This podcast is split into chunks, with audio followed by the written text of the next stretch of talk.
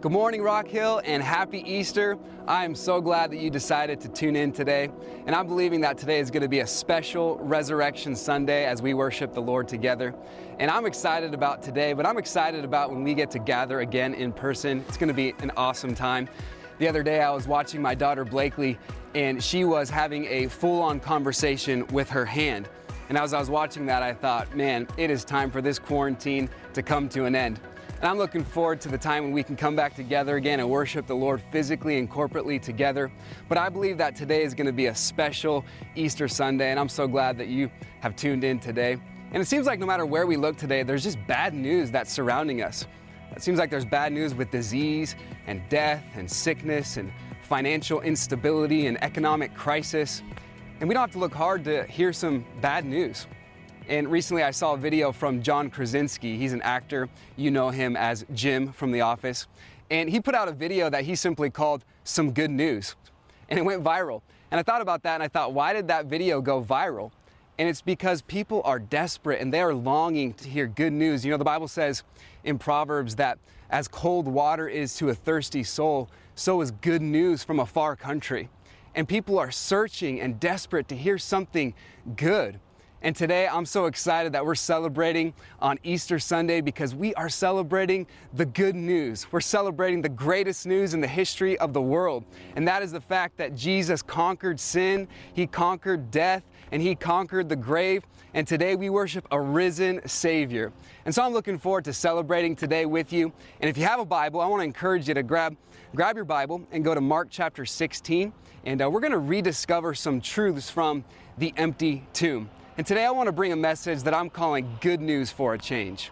And our story begins in Mark chapter 16, verse number 1, where the Bible says this And when the Sabbath was past, Mary Magdalene and Mary, the mother of James, and Salome had brought sweet spices that they might come and anoint him. And so Mark chapter 16 begins with Mary and these women, and they are on a journey to visit the body of Jesus. And the Bible tells us that they brought with them sweet spices. And the reason they brought those spices was not to preserve the body of Jesus, but it was to show love and dedication for him. And so they are traveling to visit Jesus at the tomb, and they are about to make an incredible discovery. And I love that the Bible tells us that it was a group of women that first made this discovery. In fact, it was a woman that first saw the resurrected body of Jesus. And this is a significant detail because in ancient culture, a woman was not held in high regard and the input of a woman was not valued. In fact, a woman was not even legally allowed to testify in a court of law. And the reason this detail is significant is because if the disciples were to fabricate a story about a resurrected Jesus, which many people think they did, they would not have chosen a woman to be the first one to see Jesus because they would have recognized and realized that a woman would not even be able to testify in a court of law. And so, if they were going to make up a lie about Jesus resurrecting from the grave, they wouldn't have told the lie in such a way. And so, what this tells us is that Jesus has an incredible love for women, and it adds validity to the resurrection story. And then in verse number two, it says this And very early in the morning, the first day of the week, they came unto the sepulchre at the rising of the sun. And they said among themselves, Who shall roll us away the stone from the door of the sepulchre? Can you imagine the emotions that those women would have been feeling that day? They would have been scared. They would have been exhausted. They would have been filled with anxiety and worry. On a practical level, they have this conversation in Mark 16 where they say, How are we even going to roll the stone away to anoint the body of Jesus? They're scared, they're panicked, and they wake up early. And the Bible says in verse number four, and when they looked, they saw that the stone was rolled away, for it was very great. And they came to the tomb and they made this incredible discovery that the stone was no longer there. And they looked inside and Jesus was not there, but there was an angel there. And the angel delivers the message of good news. It's the greatest news in the history of the world. And today I want to look at this message that the angel delivers and find hope from an empty tomb.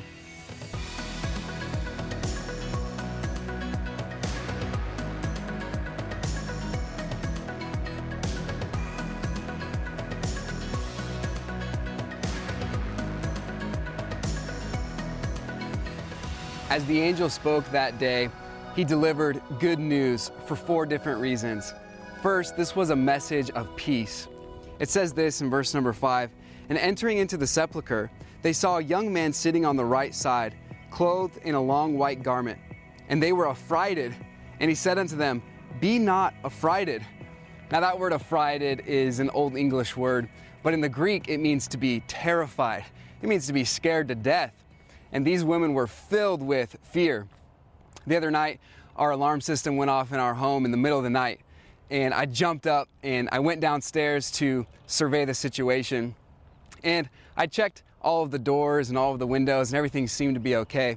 But as I rounded a corner, I saw a shadow of a person standing there. And I jumped back so big and I froze. And then I realized that that shadow was my own shadow. You know, sometimes fear has a way of paralyzing our progress. And the devil knows something. The devil knows that if he can get us scared, he can get us stagnant. And so the message that the angel delivered that day was hey, do not be afraid. It was a message of peace. And I love what the Bible says in Psalm 27, verse number 1. The Lord is my light and my salvation. Whom shall I fear? The Lord is the strength of my life. Of whom shall I be afraid? And so this message was a message of peace. And yes, the pain of Friday is real. And yes, the discouragement from Saturday is real. But the hope of Sunday is real as well. And the message from the empty tomb that day to these ladies was a message that brought peace to their lives and peace to their situation. Today, I don't know what you're going through. You might be filled with fear. Your anxiety in the season might be through the roof. But whatever you're going through, I believe that Jesus can give you a peace that passes all understanding. That means it is a peace that transcends human thinking. Jesus wants to give you peace in the middle of whatever you might be going through. The Bible says in Romans 15 13, Now the God of hope fill you with all joy and peace in believing, that ye may abound in hope through the power of the Holy Ghost. And I love those two words in that verse where he says, in believing. What is he saying? Paul is saying when we express faith, we will experience peace. And many times we are not experiencing the peace that God has for us because we are not expressing the faith that we need to express. C.S. Lewis was one of the most profound and prolific Christian authors, but he wasn't always a Christian. In fact, he spent many years of his life as an atheist, denying the deity of Jesus Christ. But after much investigation and examination, he came to the saving knowledge of Jesus and he put his faith in Jesus alone. And he got married to his wife, Joy, and soon after their marriage, they discovered that she had cancer. And she had a very serious battle with that cancer. And the last words that she ever spoke from her deathbed to her husband, C.S. Lewis, were these words I am at peace with God. I wonder today, are you at peace with God? because the message of the empty tomb is a message of peace. Do not be afraid, the angel says.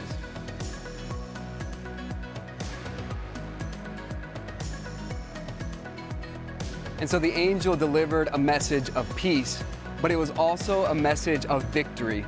It says in verse number six, And he saith unto them, Be not affrighted, ye seek Jesus of Nazareth, which was crucified. He is risen, he is not here. And I love that the angel removes any doubt as to the whereabouts of Jesus' body. He says the reason Jesus is not here is not because somebody moved his body. No, the disciples didn't steal his body. The reason he is not here is because he is risen. He is alive and well.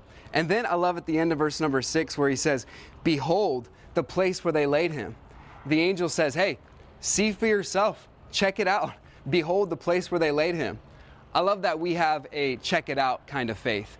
We don't have the kind of faith that says, hey, just believe and don't ask any questions. No, we have the kind of faith that says, hey, check it out for yourself. See the claims of Jesus. Study the historical evidence for the resurrection. We can believe in Jesus based on fact, the fact of the resurrection. In fact, the Bible says in Acts chapter 1, verse number 3, to whom also he showed himself alive after his passion by many infallible proofs. And so Jesus showed himself alive up to over 500 people at once. There are many infallible proofs.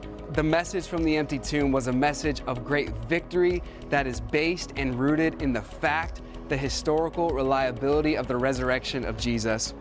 In fact, the Bible says this in 1 Corinthians 15, verse number 6. And after that, he was seen above 500 brethren at once, of whom the greater part remaineth unto this present, but some are fallen asleep. And so Paul is telling the church at Corinth, hey, those 500 people that saw the resurrected Jesus, they're still around. Go ask for yourselves. Uh, go find out and study the fact that Jesus is alive and well today. We worship a God who has defeated the grave. And because he is victorious, we can be victorious as well. And so, no matter what you're going through today, I believe that in Christ Jesus, we are more than conquerors.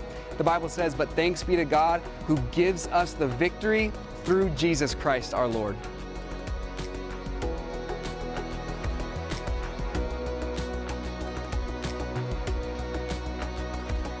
And so the angel delivered a message of peace and a message of victory, but he also gave a message of purpose.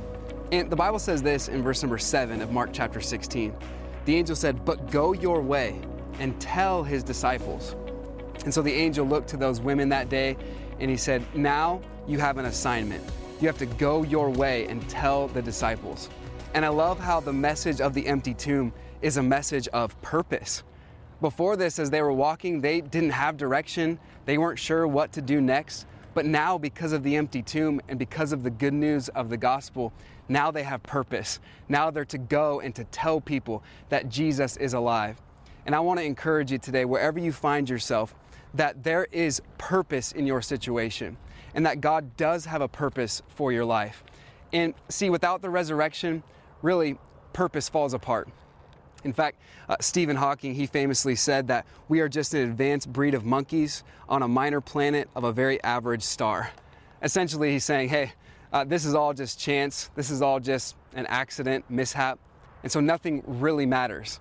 In fact, uh, Ernest Hemingway, he fam- famously said that life is a dirty trick. It's a short journey from nothingness to nothingness.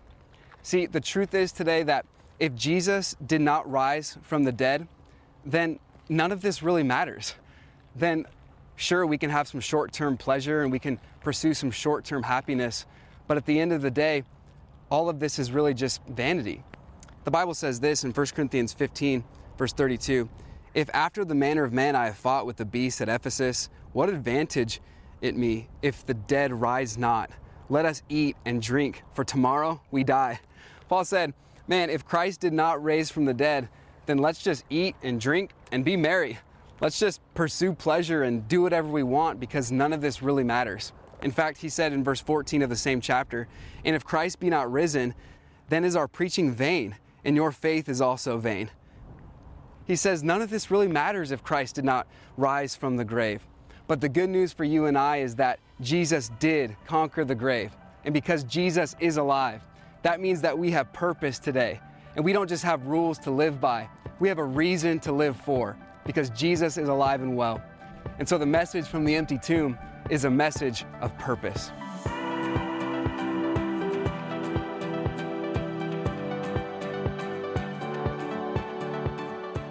And so the good news from the empty tomb was a message of peace, and it was a message of victory, and it was a message of purpose. But I want you to see finally today that it was a message of restoration. Because Mark's gospel in verse number seven says this But go your way, tell his disciples and Peter. And I love that the angel includes those two words, and Peter. See, the angel wanted to make sure that those women left that day and they went and specifically found Peter. Now, why is that important?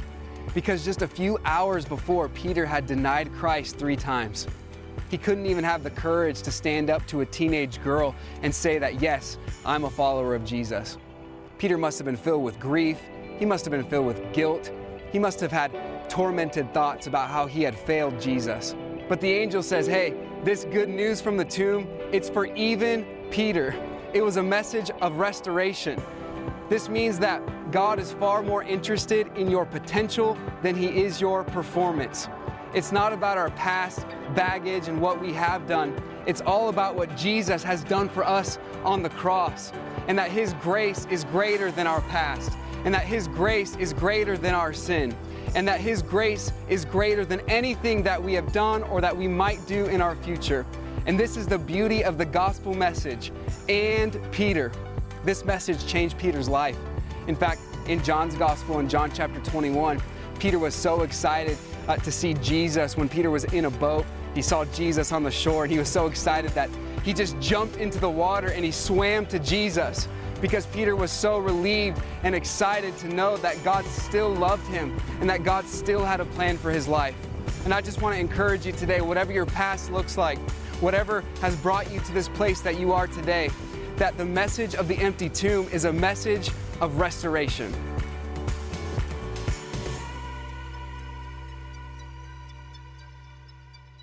Billy Graham used to say that you're born, you suffer, you die.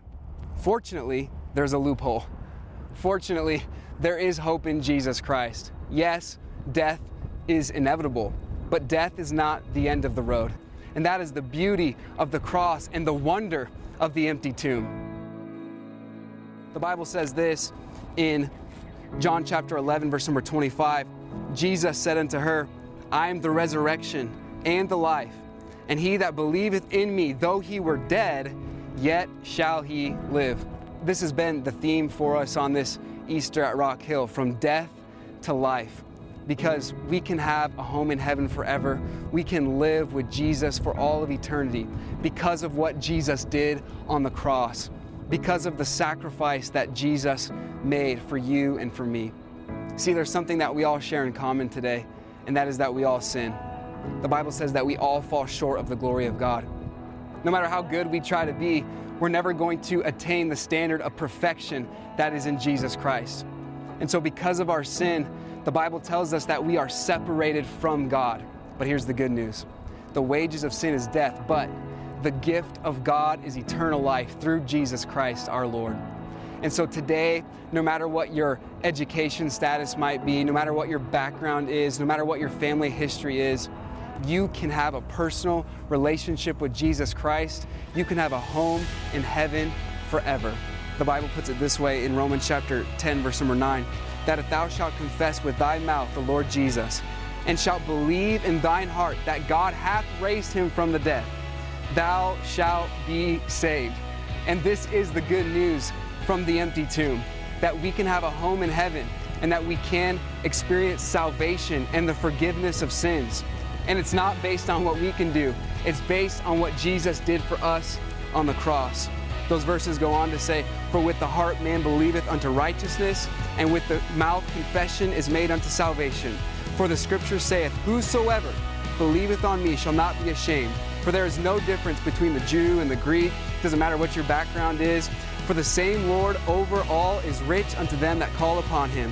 For whosoever shall call upon the name of the Lord shall be saved. This is the gospel message. This is the life giving, the life changing message of Jesus. Today, do you know him? Today, have you experienced the life giving and the life changing message of Jesus Christ? Because of the cross and because of the empty tomb, you can live eternally. You can have everlasting life, but it's only through the person of Jesus Christ. Today, the world is filled with bad news, but you can trust in the good news of Jesus Christ. Today, you can accept Him as your Savior. Maybe you're watching this today and you thought that you had a relationship with God and you thought that you had a little bit of religion. But I want to encourage you today that salvation is not about religion, it's not about being good. It's only in trusting in Jesus and Jesus alone. And so I want to encourage you today, wherever you are, if you're watching at home or with some friends, I want to encourage you right now, you can pray and invite Jesus Christ into your life. You can accept the free gift of salvation on this Easter Sunday morning. And so, what I'm going to do is, I'm just going to lead in a simple prayer. And of course, a prayer uh, alone doesn't save you, but faith in Jesus Christ alone, by His grace, can save you. And so, today I'm going to pray a simple prayer. And wherever you're watching from, I would encourage you, if you don't know that you have a home in heaven and you don't know that Jesus is your Savior, you can pray along with me and you can invite Jesus into your life today. Let's have a word of prayer together. Dear God, I know that I'm a sinner. I know that I've done wrong. I can resonate with Peter who made a lot of mistakes. I know that I'm imperfect. But God, today I want to turn from my sin and trust in Jesus Christ alone. I believe that Jesus died on the cross and that he rose again on the third day. And today I accept Christ into my life. Thank you for saving me. Thank you for a home in heaven. In Jesus' name, amen. Hey, if you just prayed that prayer, I just want to say congratulations and welcome to the family. That's the greatest decision that you could ever make to know that you have a home in heaven and a relationship with God. And we just want to rejoice with you. And so I want to encourage you, wherever you're watching from, you can leave a comment in the comment section that says, I prayed that prayer. Or you can uh, email us at hello at rockhill.church and just say, I prayed that prayer. And we would love to rejoice with you and get some information into your hands that could be a blessing. And uh, we hope that we can uh, help you in this new walk with Christ. Thank you again so much for tuning in on this Easter Sunday. And I'm praying that you have a fantastic rest of your day today.